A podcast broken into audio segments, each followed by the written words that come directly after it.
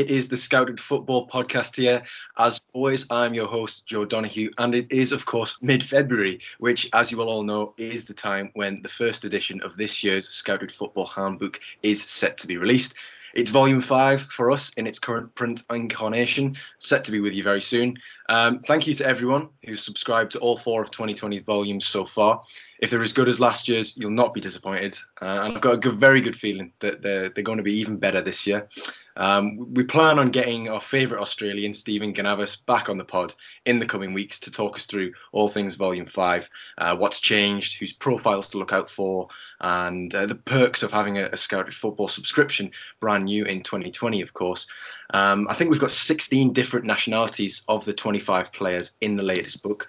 Uh, but today, on this episode of the Scouted Football podcast, we'll be focusing on one country in particular, and that is Ireland Of course, that means that today we're joined by an expert on Irish football, an Irishman himself. Uh, Ronan Murphy is a social producer and football journalist for Goal.com, specialising in the Bundesliga and, of course, Irish football. Ronan, welcome to the Scouted Football Podcast, making your debut. Uh, not too battered and bruised after braving Storm Ciara over the past week or so, I hope. How's things with you? No, not too bad. I'm, I'm hoping for a, a momentous debut, uh, maybe a Robbie Keane hat trick sort of sort of debut. That's what my fingers are crossed for. So hopefully I can I can live up to some historical Irish debuts like that. That's what we're hoping for. First of all, I suppose it, it's best to start with you, um, and and it'd be best to let people know where where they can find you and, and where they can find your work.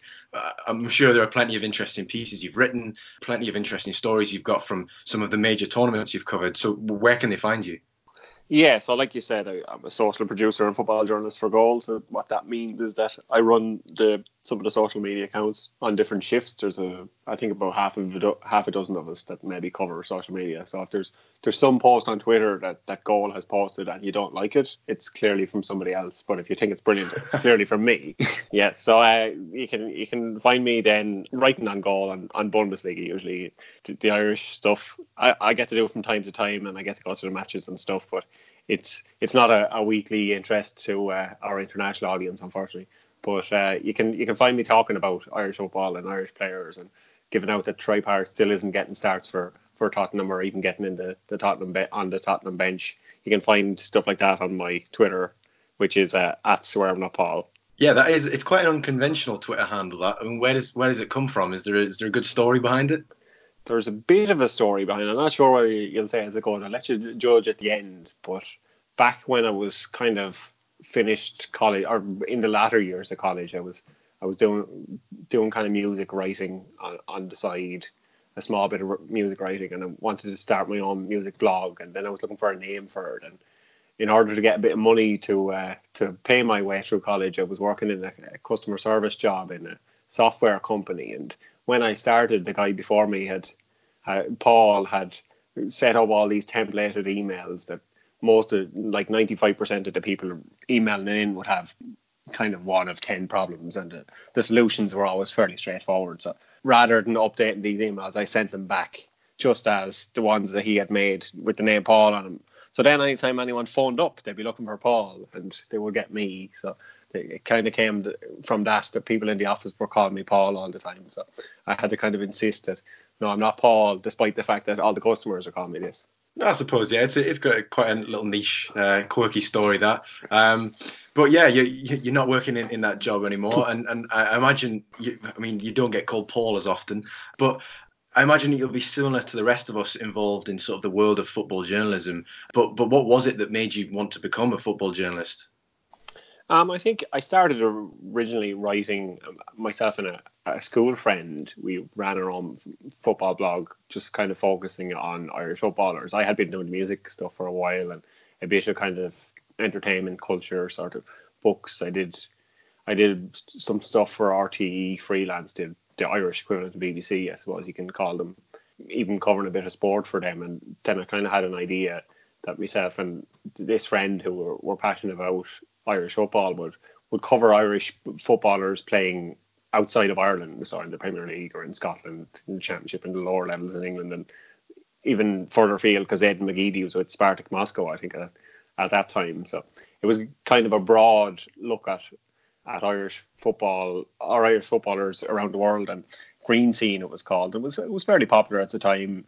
We we had a few radio slots and things like that. We got mentioned a bit here and there, and from there, I suppose I ended up working for Goal because Goal Ireland launched in 2012 ahead of Euro 2012, and Ireland had qualified, and Goal started up an Irish edition, and they were looking for writers, and I somehow ended up as one of them, and originally part time, I ended up working full time, and I've been with Goal since 2012. So yeah, I've been there what eight years now at this stage.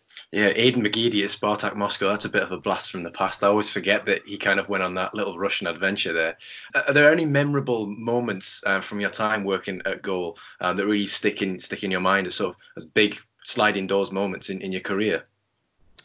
Um, I suppose the, the transition from part time to full time was a big one for me because I had been kind of working for Goal Ireland in the evenings and at the weekends, and it wasn't. It was only kind of some money, but it wasn't sustainable as a job. And I think when when the opportunity came to move to Goal International, it actually came because Goal Ireland was disappearing and it's no longer say a standalone edition the League of Ireland or we don't do anything like that anymore because unfortunately the interest wasn't there. So I think that was the the end of Irish football for me was probably the, the big moment in my career where I was able to give up working at a nine to five job and then just become a football journalist full time. Yeah, well, I hate to be bringing you back to the Irish football on this on this episode. It's only an hour, I promise. Um, but do you have any f- favourite football memories? I mean, particularly ones which may, might be aligned with the Irish national team or or anything in particular like that. Yeah, I suppose the, my favourite memories are I grew up. I was always a big Ireland fan. I used to support Aston Villa when I was a child because of all the Irish players that played for for Aston Villa. Ray Houghton, Andy Townsend, Steve Staunton, Paul McGrath, players like this. The reason I support supported about it, I at the time I, I kind of lost touch in my teenage years, but I never stopped being a, an avid Ireland fan. And I, I I know I'm meant to be a professional or whatever, but when you're at the matches and Ireland are doing well, you can't help but enjoy it. And I, I think you, you never in the press box you never see anybody celebra- celebrating any goals or anything like that. But when Shane Long scored the goal against Germany a few years ago, they, I I never seen so many journalists kind of lose their professional edge and just jump around and cheer. And I, I think that for working in it, I think that's probably one of the, the best moments for me anyway, career wise. I think they're they're sort of the moments that you can excuse breaking the unwritten rule. Really, that you know, a, a huge moment like that. I'm sure I'd be exactly the same.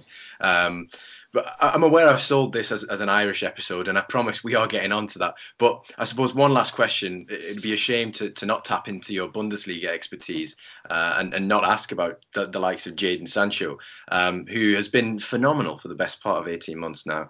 I, su- I, suppose from someone who who watches him week in week out, you're probably better placed. But how far do you reckon that he can go?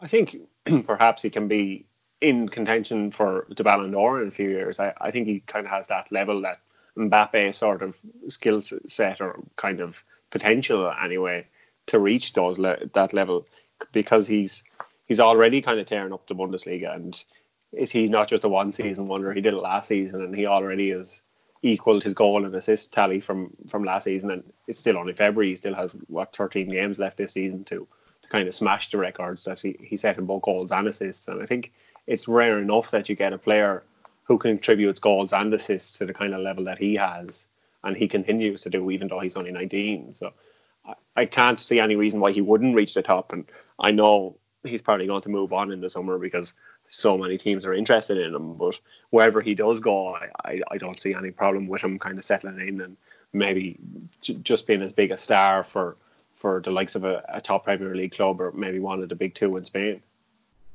Yeah, he's definitely a player that you know will be reaching the pinnacle of, of world football as his career progresses. I suppose one of the players that, that you'll be hoping reaches a similar level uh, from an Irish perspective is Troy Parrott. I mean that, that that little starter leads us nicely sort of into the meat of this podcast, which is of course Irish footballers aged 23 and under, uh, and you know and why we should be excited about them. Um, I mean it's no great secret that the the League of Ireland isn't as competitive in comparison to other European leagues uh, in European competition, uh, and I suppose we'll get on on to discussions about why that might be the case shortly. Uh, but the point I'm trying to make is that a great deal of Ireland's youngsters are instead plying their trade in England. Troy Parrott being one of those, obviously at Tottenham Hotspur. Um, you know, he's 18 years old, just signed a new contract, keeping him at the club until 2023 when he'll still just be 21 there's reason to be excited about Parrott from a Spurs perspective, but particularly from an Irish perspective. I mean, from from an Irish standpoint, why is that the case?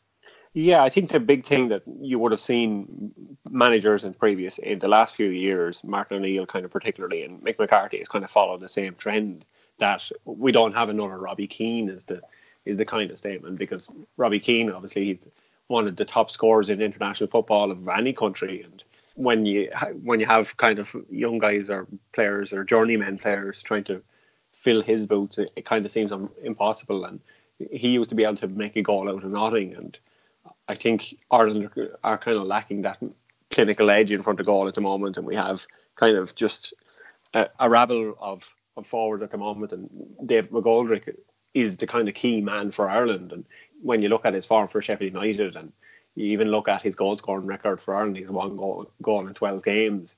It doesn't really scream top goal scorer. And I think that is what Ireland are lacking. And because because we are so badly lacking it, a lot of kind of Irish hype and Irish attention and the fans and the media here are all about Troy Parrott as the maybe the next Robbie Keane or the next player who's going to get 20 plus goal international goals for Ireland. Yeah, I mean, he made his senior Republic of Ireland debut in November, um, starting against New Zealand, uh, and and obviously in doing so became uh, the second youngest starter in Irish history, and, and the youngest debutant since some fella that you just mentioned called Robbie Keane. Um, internationally, you've alluded to it just there, but what is his future looking like over the next couple of years? Yeah, so at the moment, because he's not getting into the Tottenham team, I don't see him having any chance of getting into the the team under Mick McCarthy, or he mightn't even get into the squad for the, the March playoff games. Well, at least one game anyway. We have Slovakia away, and then it might be a trip to Northern Ireland if we if we beat Slovakia, which would be a, kind of a really appealing one for Irish fans. But the way Mick McCarthy is talking about him, he's not playing at the moment. He he was asked, Mick was asked, was he happy he signed a new contract at Tottenham and that he's staying at the club? And Mick said that he was happy for for Troy, but he wasn't happy for himself because it means he's not going to really play before these games in March. So I, I wouldn't expect him to to play until Stephen Kenny becomes the manager, and that won't happen until August. And so we probably won't see Troy Parrott until until tw- the 2020-21 season, probably getting a second cap for Ireland. In the long term, then I, I imagine, depending on how he progresses, he could be he could be a player to get 100 caps for Ireland. You mentioned Stephen Kenny there, and I suppose for anyone who's unaware of the current managerial situation with Ireland's national team, it's Mick McCarthy in charge for a couple more months, as you just mentioned, and then the under 21 boss Stephen Kenny takes over. What it's a bit unconventional. What was the FAI's thinking behind that? Yeah, so after sacking Martin O'Neill or mutually uh, shaking hands or whatever they like to call it, they, they dumped Martin anyway. Uh, after getting rid of Martin, they everyone in the country kind of wanted the, the fans of, of League of Ireland especially, but even fair weather fa- fans that would have follow an English team, barstoolers or whatever they might, plastics or whatever uh, whatever they're ca- called by League of Ireland fans. But they obviously have the right to have an opinion themselves. Everyone kind of wanted Stephen Kenny because he had done so well in the League of Ireland. He's League of Ireland's best ever manager, but as well as that, he had gotten Dundalk to the, the group stages of the Europa League, and he kind of was was scaling unprecedented heights with Irish teams. And not only was he getting good results, he was putting in his teams were putting in good performances in those results. And he plays a kind of nice possession-based style of football. And no matter who he was at, he, he would always try and play attractive football. And I think the problem with Irish teams in in the pre, in the last few years has been the result is all that matters, and it doesn't really matter about the about the performance. And that's even going back to Giovanni Trapattoni before Martin O'Neill people in Ireland kind of wanted Stephen Kenny to be the manager, but there was a kind of feeling at the at the FAI that he didn't have enough clout and English players who who had never who had never played in the League of Ireland or even players born in England or born in Scotland wouldn't know who this guy was and he wouldn't have the respect of maybe some of these players in the dressing room. And because of that, they offered him the under 21 job for Ireland, but he didn't want the under 21 job, obviously, because he thinks he's too good for that, and he, he is too good for that, as he has shown, because he his under 21 team or Ireland's best ever under 21 team, I'd imagine. And uh, because of that, then they decided, well, we'll train him in the under 21 until after the, this European Championships. But because this European Championships are so important to to the FAI and to Ireland, because there's there's matches in Dublin, group stage matches, and then one knockout stage match. Because of this, we get in Mick McCarthy because he'll everyone knows him and he's been a successful Irish manager before. He's got Ireland to the World Cup and he had this pedigree that that he could probably get Ireland to the Euros and then pass the baton to Stephen Kenny afterwards. But what seems to have happened is that Ireland have kind of just stuttered along under Mick McCarthy, and then people are looking for Stephen Kenny to get, get through the door as soon as possible. So already Irish fans and Irish media are looking to the future. And Mick McCarthy, kind of, he he inherited a. It was a difficult job because he knows he has no future, and no matter how successful he is, it's not going to last. And because of all the pressure, just getting to one tournament, and he only had one campaign, he was never going to really give too many chances to to the likes of Troy Parrott because it's not in his interest to for the long term future of the of the Irish team. He just needs to qualify for this one tournament, and that's it for him. Obviously, Mick McCarthy is more identifiable as a manager, and, and you, you, know you mentioned the, the stuff about the games being hosted in Dublin for, for this summer Euros. Is it perhaps a reflection on the League of Ireland uh, that Stephen Kenny went into the 21s rather than straight into the first team? I don't think it necessarily is a, reflection of League of Ireland. It's probably a reflection of the perception of the League of Ireland that the FAI have held, and it's the, the wrong kind of perception that the the country's football association would have been held, would have held. But uh, I think that may be changing this year because there's a whole new board gone in, and after a lot of different kind of well publicised issues, a lot of the, the old cronies that were in the FA are gone last went last year, and they have a new setup. And Niall Quinn, the, the former Arsenal star, is he's big in it now. He's a, he has an important role, and he with the launch of the League of Ireland coming this weekend, he he was front and center to a lot of the, what the media work and a lot of the promotional things, and it shows that maybe there's a bigger connection with the between the FAI and the League of Ireland going forward, which is a very positive thing. So I think maybe maybe to answer your question, then I think they just didn't have the trust there and then for Kenny. And I think probably the big problem for Kenny not getting the job straight away was was not necessarily that the League of Ireland wasn't respected enough or he didn't have the experience. It probably was the fact that the Euros were in Dublin and this is just such a huge financial thing for the FAI that they went with the tried and trusted rather than taking risk. No, I suppose that seems fair enough. You know, th- th- there's a lot on the line. It seems more like a political decision than, than anything else. But just going back to sort of the youth football angle, t- to me, from a youth football perspective, it seems that with Stephen Kenny coming in as, as the manager later this year, that can only be seen as a positive for the young lads that are coming through. You know, the lads that you've just described as uh, probably the best under 21 Irish sides that, that there ever has been.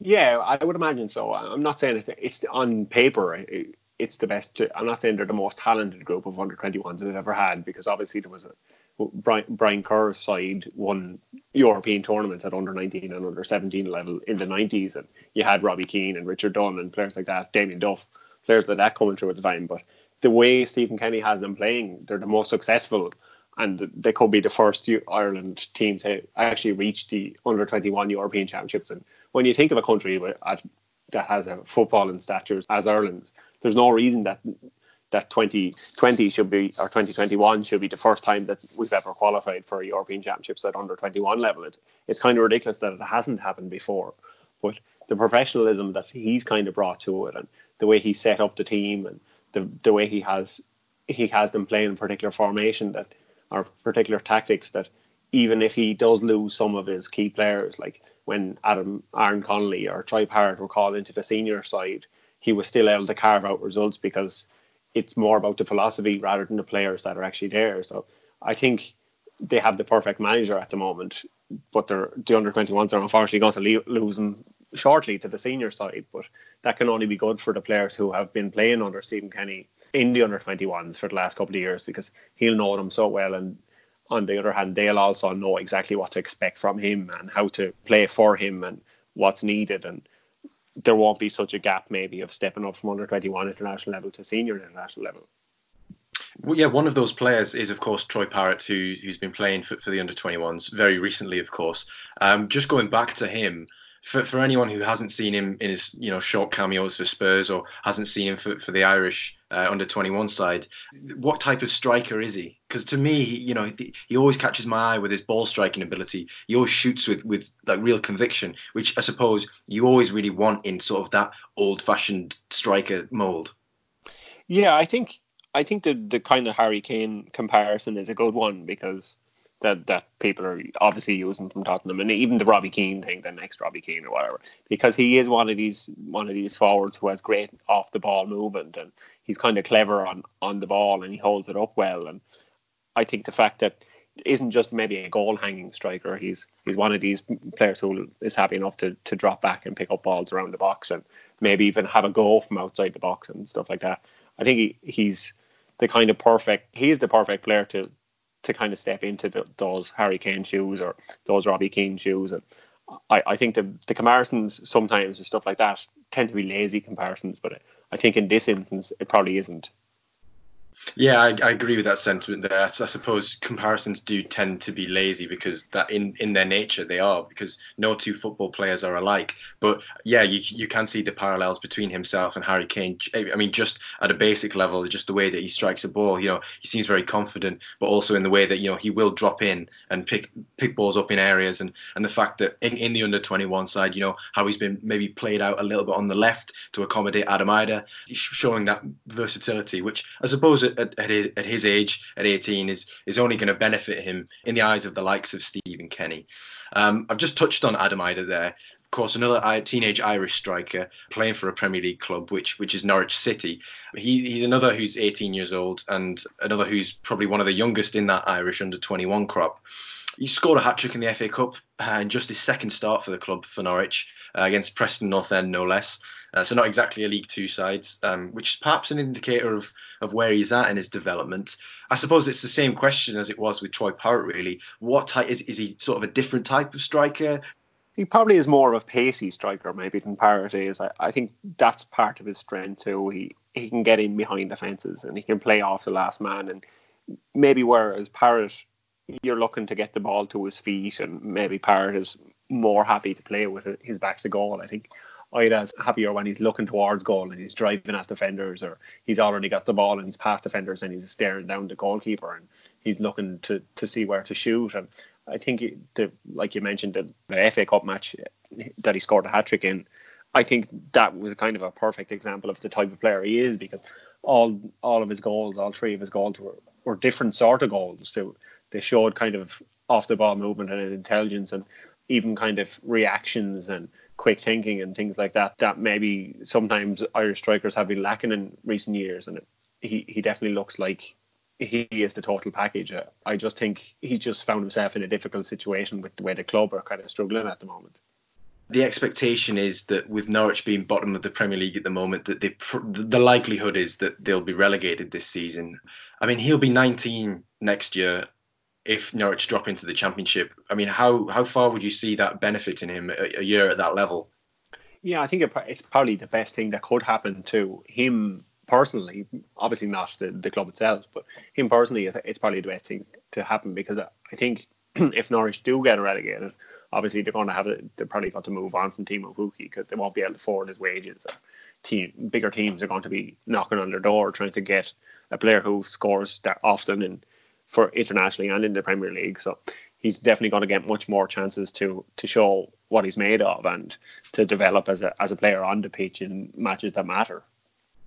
Yeah, that was going to be my next question. Really, was sort of the the playoff between you know who's going to who's going to give him minutes, and I suppose it'll probably depend on whether the current regime stays in place. I mean, I know Stuart Webber's very high up in in, in Norwich um, in terms of his director of football role, but at a lower level, sort of the the managerial side of things, do you think that there's maybe do you think Daniel Farke, if he stays, would have the faith to blood Adam Idah as a more regular striker?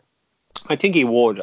I think the way he's spoken of him, he kind of has doubts of his ability currently at the top, highest level, but I think as he progresses as a player, and if Norwich did drop down to the championship, I think Farke would have no problems playing Idah on a more regular ba- basis because some of the things on the on the opposite side that he said about him, he obviously ta- highly regards Idah and he thinks he is going to be a star. So if they do get relegated, there's no reason why they shouldn't kind of bet on Idah because if he does what they hope he's going to do, he could either help them get back into the Premier League at the first time of asking, or else if he, he does end up being a star at Championship level, they'll make a big profit off him.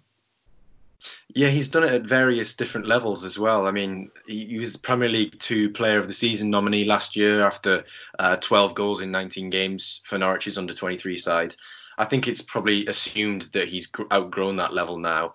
With the January window having just passed, do you think that a loan could have been beneficial for him, given that he's probably not likely to to get too many minutes in in the next few months, given that Norwich will be, you know, trying to fight for survival, and the fact that they're going to rely on Teemu Pukki to, to to score their goals. Yeah, I, I think a loan probably would have been best for him, and he was. I had heard that Charlton were very interested, and there were even in talks for a deal, but it just didn't work out because in the end Norwich weren't willing let, to let him go because Farke sees him as the third striker there at the moment. So the fact that he's kind of maybe indicating that he is the, the, the third striker means that if Pukki does leave, he'll be the second striker then, or maybe even the first striker, depending on transfer.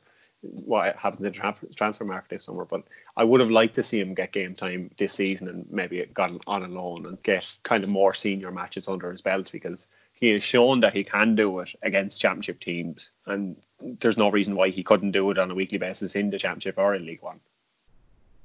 The question that Irish football fans will be, will be wondering is, is hypothetically, can Parrott and Idah play together? I mean, I know they have done for the 21s, but it's not been as a, a typical 9 and 10 setup in, in sort of a 4 4 2 because that's not what Stephen Kenny plays. I mean, is can you see there being a future in the national team where the two can play together, or do you think it's going to be a case of one or the other, really? I think it's a case that, that they probably will. Stephen Kenny will probably find a way where they both can play together. And Ireland's underage teams have been playing 4-3-3 by and large because of Ruud Dokter, the kind of the Netherlands or the, the, the Dutch kind of supremo who came, in to revolutionise Irish underage football. And as a result, all the Irish underage teams are playing 4-3-3 up until up until under 21 level, and then it's to the seniors you, you end up with a hodgepodge of kind of tactics, whatever the manager wants at the time. But I think because of Stephen Kenny has kind of been ingrained into this 4-3-3 at the moment he might stick with that, and we might see, as you said, Idah through the middle and Parrott out on, on the left, and maybe Obafemi or someone like that, or, or obviously some of the other senior players, maybe Callum Robinson, players like that, playing on the right in, in the long term for Ireland. Do you think that Stephen Kenny will probably take that similar style, that 4-3-3 that you know he's played with um, at the under 21 setup, do you think he'll take that into the into the senior manager's job and sort of try and create a, an identity where you know you've got your underage teams from under 17 level to to the under 21s and then into the first team. So there's sort of a, a pathway and, and, a way of playing within Irish football. I think what from the interviews he's given he has been impressed by the fact that there is that continuity at underage level. And I think he would like to I know circumstances mightn't allow him to, and the pressures of being the senior international manager because there's the, in Ireland there's not really a lot of pressure being on the under, the under 21 manager or the under 19 or 17 manager. You could, it's a kind of job for life if you're willing to to stay there forever. The previous under 21 manager Noel King was there kind of nearly as long as he could remember before St- Stephen Kenny came through the door. So I think he would like to play 4-3-3 and he probably would like to continue this setup, but I think the difficulty of senior international football might prevent it, but initially he'll it's probably what he will start with, and maybe he'll develop his own kind of system or his own tactics from there.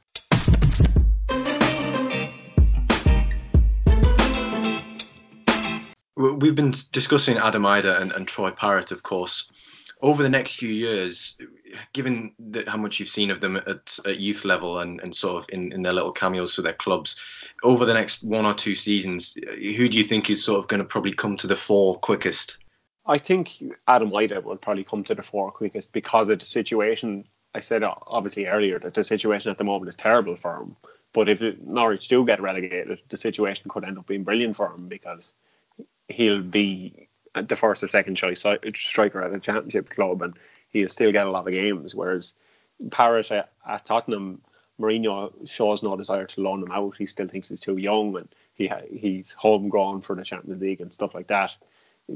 Is a reason to keep him around and because of that, I think he's not getting enough games even at reserve level at the moment. He, he's finding it hard to play any sort of football at the moment. So, so I think Parrott's development, it's great for him to train with the, the senior players, but even with Harry Kane injured, he still he doesn't seem to get any minutes. So it it looks difficult for him to get any minutes in the near future anyway, unless maybe he did go out on loan next season. Yeah, I mean, a, a loan to a, a, championship club perhaps could be could be an avenue in the summer um, because you know he'll still be 18, 19 years old uh, next season. So there's there's always the, the possibility that you know he's he's going to he's going to develop more as a striker. He's going to develop more as a player, and I suppose he might develop more as a person. You know, going to somewhere in in the championship, maybe the lower reaches of the table, you know, having to having to really work hard and not being used to the same sort of facilities that you'll be you'll be used to at Spurs. Um, just touching more on, on the football league, uh, Lincoln City currently have two uh, young Irish under 21 internationals on their books uh, now after the January window. Uh, they're, they're obviously a League One side, um, but they are Zach Elbouzedi, who signed on a permanent deal from Waterford, and Conor Coventry, who uh, joined on loan from West Ham United. Um, I mean, we'll start with Elbouzedi. He's very much an under the radar signing, I suppose, moving from the League of Ireland, from Waterford to a mid table League One club. Um, you know, that's it's not going to make the headlines on Sky Sports News, you know what I mean? But he plays in the same side as the likes of Idah and Parrott internationally but perhaps because he's not on the books of a Premier League club, isn't spoken about as much. I, I imagine most weren't aware of Elbouzedi's existence before today's podcast, but from an Irish perspective, people will obviously be a lot more clued up. Is there a great deal of hope for him in sort of this attacking trio?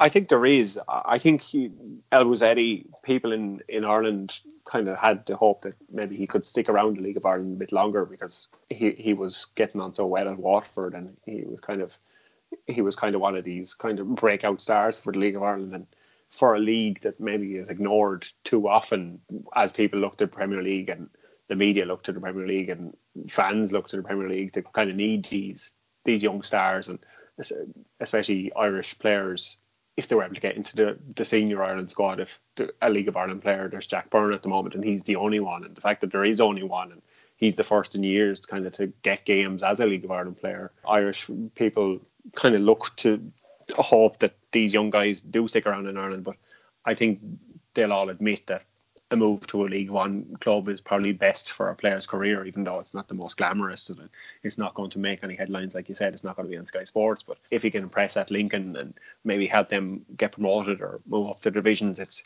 it's probably the best for Elbouzedi himself and then the best for Irish football in general. Yeah, so Elbouzedi is he's a right winger. He, obviously, as you mentioned, they're currently playing at Lincoln, and I suppose you know coming from the League of Ireland, do you feel that there are more lads going from that league to the English Football League who had, should have more notice taken of them?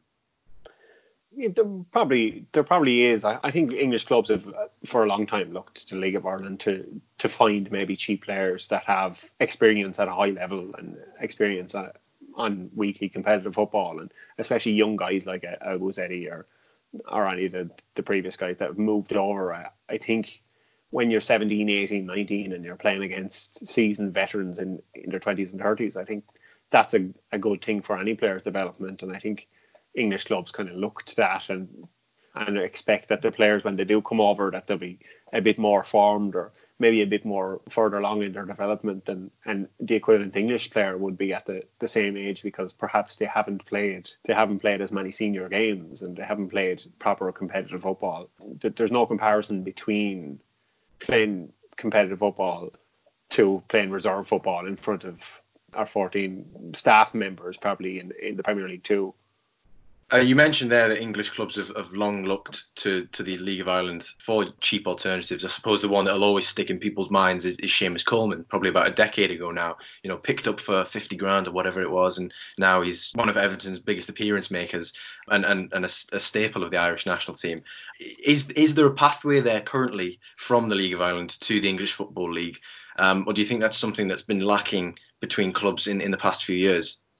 Yeah, there used to be some sort of there used to be some sort of obvious and well promoted partnerships with a Dublin club, uh, not a League of Ireland team, but a, junior side, Home Farm, who used to have a partnership with Everton, and they would often send their players through. There was a pathway there, but I don't think there's necessarily too many obvious pathways. I think there are certain clubs like Preston or, or like Lincoln at the moment who look to Ireland and will take chances on Irish players and Wolves in the past. You look at Matt Doherty when he, he went over and he, he's still there and now. He's one of the, the best fullbacks or wingbacks in the in the Premier League. And I think there are certain avenue avenues there, but there's not say a, a set pathway. But because of Brexit at the moment and leaving the EU and the way that kind of underage employment law will work, I think what you will see is legally anyway, what you'll see is that players will stay in Ireland until they're 18 and then they'll move on after that because clubs won't be English clubs won't be allowed sign under 18 players from Ireland anymore. But some of the bigger clubs will probably find ways to circumvent those rules. But uh, what you have seen in the past is a lot of Irish players who have moved over have moved over to lower division clubs. And I think maybe we might see less and less of that as it goes forward. So the pathway that you speak of maybe some of the, the cobbles might be missing in the in the next few years. I was just about to say we've got to episode 17 of the Scouted Football Podcast without mentioning Brexit, but we just we've just broken the streak there. Um, just going back to back to Lincoln City because obviously there's there's Conor Coventry who's also there, um, who's another Irish under 21 international, uh, joining on loan from West Ham in January. I'm not too clued up on the situation there, but I do know that they added quite a handful of um, young players on loan in January, including the likes of Tyreece John-Jules from Arsenal. So perhaps there's been a drive towards blood in youth, and and as you mentioned, maybe trusting youth um, with a, a handful of Irish young players there, which I suppose in good measure is good. Um, just on Conor Coventry, he's featured quite heavily since joining, which is what West Ham will want, and particularly what Irish fans will, will be pleased about, given that it's it's his first taste of, of regular club football, um, having you know not played in the League of Ireland and then played at, at Premier League two level. You know, it's obviously as you mentioned not the same level, not maybe not the same intensity, at a base level, I'm aware that he's primarily a holding midfielder, but I haven't seen too much of him outside of the youth international games for Ireland. I, I suppose just coming to you, what what are sort of his strengths? What where do you think his game falls down at the moment? Yeah, I think it, it's obvious that he wasn't going to be a player that moved from the League of Ireland because he's a Londoner, so he's he's one of these kind of dual dual players. But unlike Declan Rice at West Ham, I, I think the, this English-born player might stick around with Ireland, thankfully.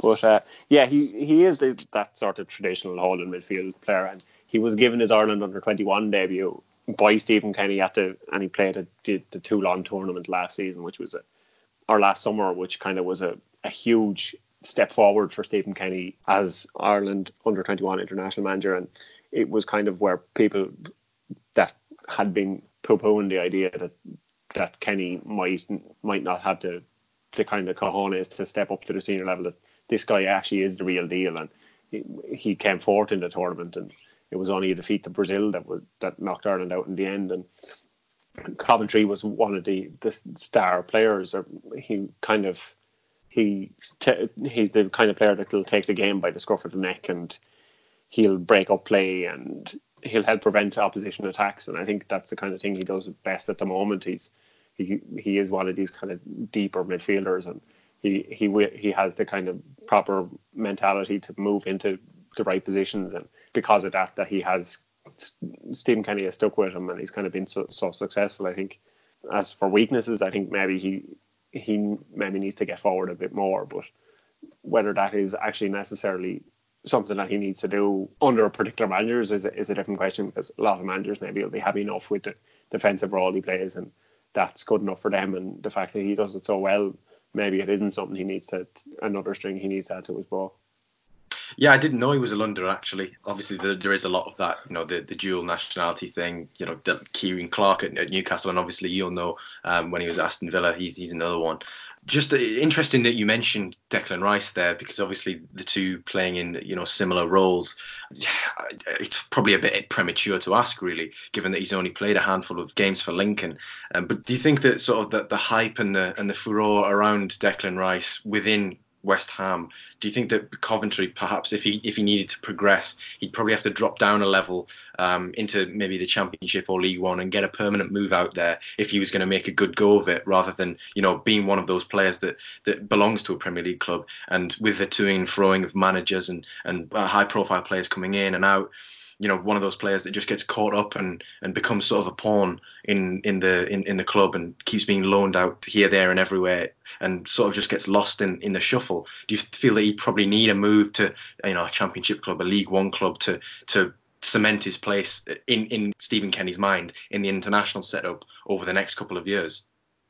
I'd say that's probably what will happen because it, the way West Ham are at the moment, they seem to have a new manager every few months. So I don't think it's the best environment for maybe any young player to progress, and especially with Rice already there and with the midfielders they already have, it's going to be hard for him to break through. So I think he probably will end up leaving, and I think perhaps it it could be the best for the best idea for him in the future because it it's going to be hard for him to break into the team, and it's probably going to be hard for him to get a Premier League move if he were to leave West Ham because defensive midfielders are they're not really as maybe as sexy in the transfer market because of the roles they play. They don't have great stats. There, you won't see this player is is 19 or this player is 20 and they've scored five goals already or they scored 10 goals or they're really lighting it up in League One. It's it's kind of hard to to monetize that the same way for defensive minded players. So I think maybe we will see him leave the club and go to the championship perhaps maybe next season he might have a championship alone before they decide to move on from him in a couple of years permanently.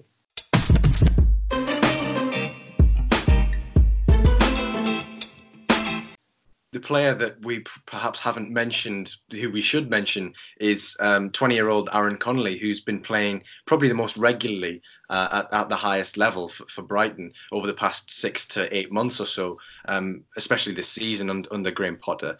As a player, do you like his style? Do you like him sort of and, and, do you like the fact that he, you know he's he's getting regular regular minutes at, at, a good level? Does he deserve it for a first and foremost? I think he does deserve it. I think he has all the right attributes and he definitely has the right mindset to be a success. So it's great to see an Irish teenager, now an Irish 20 year old, but last year, an Irish teenager get so many minutes in the Premier League. It, it was some, it's something that's kind of a rarity for, for Irish players, especially with the way the Premier League has gone that so many teams now just buy international players and buy players from Europe or South America or whatever. Whereas 20 years ago, you would have seen much more Irish players breaking through because the Premier League wasn't as globalized. But it was fantastic to see. But those minutes, unfortunately, they've kind of, from his brilliant start where he scored those two goals against Spurs, he's not maybe starting as regularly, but that might help ease the pressure on him. And as much mightn't be as expected uh, from him, which could be a good thing. He's the pressure might be off his shoulders a bit more, and he might play with a bit more freedom then. But uh, going back to what we were saying earlier, Mick McCarthy g- gave an interview this week, and one of the first questions he was asked was about Troy Parrott, obviously, and Mick had a snide remark about Connolly. Oh, you're not asking me about Connolly anymore because that's all he was asked asked about before he gave Connolly his international debut was was Connolly, and he was saying, "Oh, you're not asking me because he's not getting the same amount of minutes anymore." So Mick kind of had this snide remark that all you ever do is ask me about these young guys, but I'm here to play the older fellas. So I think maybe Connolly probably probably mightn't take to the field in, in March, or maybe he might come off the bench, but he won't be a, a starter for Ireland under, under Mick McCarthy. But I think uh, as soon as Stephen Kenny comes in, you will probably see him as one of the first names on the team sheet because I think he is this kind of quality forward and he's capable of making a difference and he's capable of taking his chances. I, I know he hasn't scored since since those games since those goals against Spurs, but he's he's the right sort of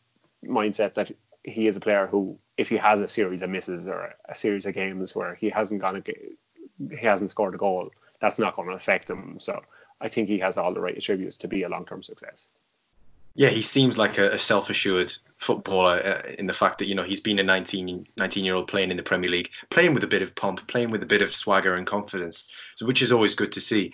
He seems to be quite a versatile player as well, which at that age is always going to help you because the more versatile you are, the more minutes you're likely to get, obviously spread out over different positions for Ireland, perhaps do you see him playing more on the right or more on the left or or through the middle? Um, you know, because obviously he's played in a variety of different positions. You know, from Premier League two level where, like Adam Idah, scored a lot of goals, but also for, for Brighton when he's when he's had time this season. Yeah, I think he's probably going to end up out and wide for Ireland. I'm not sure he's he has the kind of deadly instinct in front of goal to be the, the central figure in an attack, even under Stephen Kenny. I, I think you might see him drift out, play on the left or or even on the right if maybe try Troy Parrott or Gavin Kilkenny is in the team. I think Connolly's probably best suited to playing on the wing and maybe putting the head down and getting down the, the wing and putting in the ball and that sort of player. Maybe a, an upgrade on James McLean. Yeah, it seems entirely plausible, and with you know James McLean getting to you know that the, the wrong end of the 20s, so to so to speak, coming into his 30s, then there seems to be sort of I mean I use this word a lot, but there seems to be a pathway for, for Connolly in that role, which I suppose is quite a good sort of natural progression from from one player who's you know he's going to try and beat players to another. Um, so there wouldn't wouldn't be that much upheaval in the way that the team would play. I'm just thinking, you know, he's Aaron Connolly's a player who's who's kind of skipped that League Two, League One, Championship development phase and gone straight into into that Brighton team and yes, he's not getting as many minutes now, but he, he was at the beginning of the season, and you'd imagine that he will, as he continues to develop, get more time on the pitch. Just touching on the championship again, and there is there, there's a, another Irish under 21 international in there uh, who I'd like to discuss, and it's mainly because whenever we posted uh, on the Twitter about Ireland's young players coming through, we always seem to get replies uh, asking us to take a look at Jason Molumby at, at uh, Millwall. And just at a base level, he doesn't seem to create a great deal, but he does seem to be a good distributor, which again you need a lot of different skill sets in a side, and I suppose that is is an invaluable one. I mean, we see Calvin Phillips at Leeds; he's a fantastic distributor. Um, is is it a concern that he's maybe not the most creative number eight, or, or is that just the way that he's going to play? I think that's the way he's going to play. I think if you look at the sort of player that he is, he's not going to be one of these headline grabbing players, but he is one of these players that is going to be influential on the rest of the team, and he is the kind of player who can make a difference where a team might be lagging in the second half or something. He might help rally around the troops, and that's the reason that that Stephen Kenny has given him the under the under 21 armband because he has this kind of leadership and he did never say die attitude, and I suppose he's not going to jump out in the statistics, but if you look back at some of the Premier League's best ever midfielders, maybe you mightn't see Paul Scholes say jump out in the statistics either. But when you watch him, he passes the eye test every time. And I think Molumby is one of these players that when you watch him, you'll know why he's a success. You mightn't be able to to see it in in the statistics, but when you when you look at him play and you look at the way he he sets up play and he brings other players into the game and he tracks back and he makes tackles and he does tactical fouls and he has the dark arts of the game down already, even though he's only a young guy. I think he probably of all the names that we mentioned, I think he will be the biggest player and the most important player for Ireland because central midfield is somewhere that Ireland have been lacking or haven't really shown that much because Glenn Whelan, he's while he's a a great servant to Ireland. He's been pilloried by Irish fans for nearly two decades now because all they think he does is pass it sideways and kind of just stands in the centre circle. But you have a guy like Molumby who will not only do that, but he'll run around and he'll make the tackles that'll make the fans stand up. I, I think he's going to be a hugely popular player for Ireland. Yeah, he definitely seems like a player. Just from seeing a few snippets of him at Millwall, seems like a player that people like because of the the attributes and the features of his game that you can't quantify with statistics. You know that, that you know, like you say, those tactical fouls. Um, you know that that fight, that determination, the spirit, and and the leadership, which you know are things that you can't type into a computer and work out, which yeah, I think you need. You know, you need in a squad, and and I suppose with with fan bases like Ireland's or, or Scotland's, you know, something like that, that you know, fans really get behind that sort of endeavour. And yeah, I'd say I mean, you're coming from a much more informed standpoint than I am, but you know, I'd, I'd, echo the sentiment that you know he could be a very important player because he just he doesn't look like a 20 year old playing regularly in the, in the championship. He looks a lot more seasoned than that. I don't know how how much you'll know about Gary Rowett or the situation at Millwall, but do you think he's a coach who'll want to keep Molumby at the club going forward? You know, has he done enough essentially to, to stake a claim as a reliable, you know, 40, 60, 80 appearance central midfielder in, in the second tier? I think he has, and I think the fans kind of have grown warm to him, and I think he he they'll really be looking to keep him in the long term. But that obviously depends on what his senior team thinks and whether he'll actually be allowed leave again by Brighton next season. I'm not sure. Depending on their situation, next season what league they're playing in or stuff like that. I'm not sure whether they would be comfortable allowing him to leave for a, a, second loan spell or whether they'll need him in the Premier League to, to maybe stay up or battle relegation or things like that. Because I think if you were a side battling relegation and like you said, the, the likes of Ireland or the likes of Scotland at, at an international level, it's players that have this sort of determination that can be the difference between a loss and a draw or a draw and a win. And I think any club that are kind of in the bottom half of the table would kind of kill for a player like this. Aside from those guys that we just mentioned, uh, are there any others that you think perhaps deserve a mention, perhaps at, at younger age groups, or some of the 22, 23 year olds that we haven't perhaps touched on? Yeah, I think I think the big one for me at the moment is probably Josh Cullen, who's also a West Ham player but out on loan. He's he is 23 for another few months, so he fits your criteria for the moment. But unfortunately, by the summer he'll he'll be gone on to the next stage, and you'll no longer interested in, in hearing about him on scouting football. but for the, for the moment, he's playing he's playing out on loan at Charlton, and he was injured for a while, and he came back. And when he came back, I, I think the, the, fans were kind of so happy that that he was back in the team, and he's just a, another defensive midfielder who won't have a great stat sheet with loads of goals, but he's just one of these deep line playmakers who can he sees the game going on around him, and he knows exactly how to find a teammate kind of at all times, and he'll pick up these great positions off the ball, and he'll look for the ball at every time, and he ha- he has no problem even though he's a he's a small kind of slight guy. I think he's only five foot nine or something like that. He has no problem taking the ball with his back to goal and kind of turning on it and then finding a teammate. And it's not normal for Ireland to have maybe a ball playing midfielder like him. And I think in the long run, after missing out on Declan Rice, I think he'll have more chances to get into the Ireland midfield because of that. But I think he actually could go on to have a better career despite playing in the same position as Declan Rice. I just think he's a just a, a much better footballer. And I think the only thing maybe that's holding him back on a lot of coaches and especially Premier League coaches is just the fact that he's a small guy. Yeah, I'd come across Josh Cullen um, just from watching Charlton this season, but I suppose his limelight has very much been stolen by the the shining light that, that was Conor Gallagher in the first half of that season. But yeah, I, th- I, think we'll definitely be keeping an eye on him for sure because you know even when he turns 24, he's not dead to us. You know, we we, we might have a little bit of leeway for, for, for certain players, but he's playing at a good level. He's playing at a, a, sort of a rugged team that you know have to dig in and and grind out results. I mean, the, the, today that we're recording, you know, Charlton won uh, one uh, 0 at Forest last night and you know, it's again, it's another battling performance. Um, so I think again, the, the the attributes that you just mentioned there, he seems like a player that suits that setup quite well.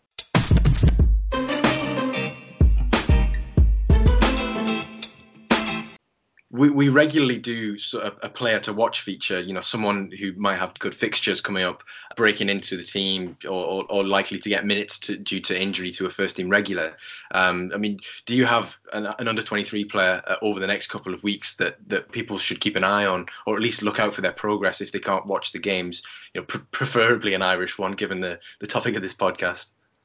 Yeah, I think one that might be worth looking at at the moment is West Brom defender Dar- Dara O'Shea. He's a, a Dubliner who who spent all his career at West Brom, but he had a couple of kind of loan spells at, at really low leagues. But this season he kind of broken into the team, and he I think he was their best player at the weekend. He's only played he's only played four times so far this season, but at the weekend he was he was kind of one of their, their best players, and I think he's one to keep an eye on. He plays right back and centre back, as far as I know.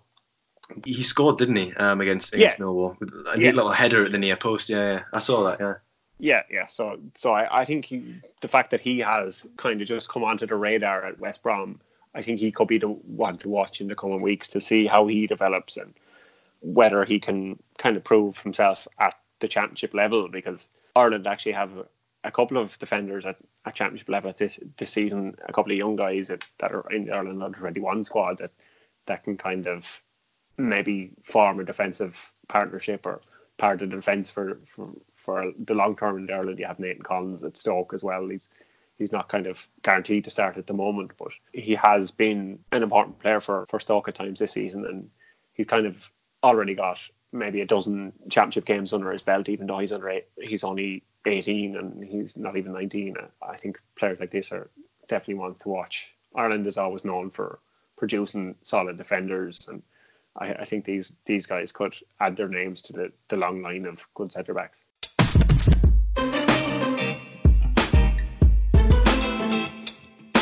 That player to watch feature brings us to a close for this episode. Uh, we hope you've enjoyed some really in-depth analysis on Ireland's younger players today, uh, and I think a lot of it will ring true in, in the coming months and years with with the setup of the, the Irish national team. You know, Stephen Kenny, his accession to the job, and that sort of thing.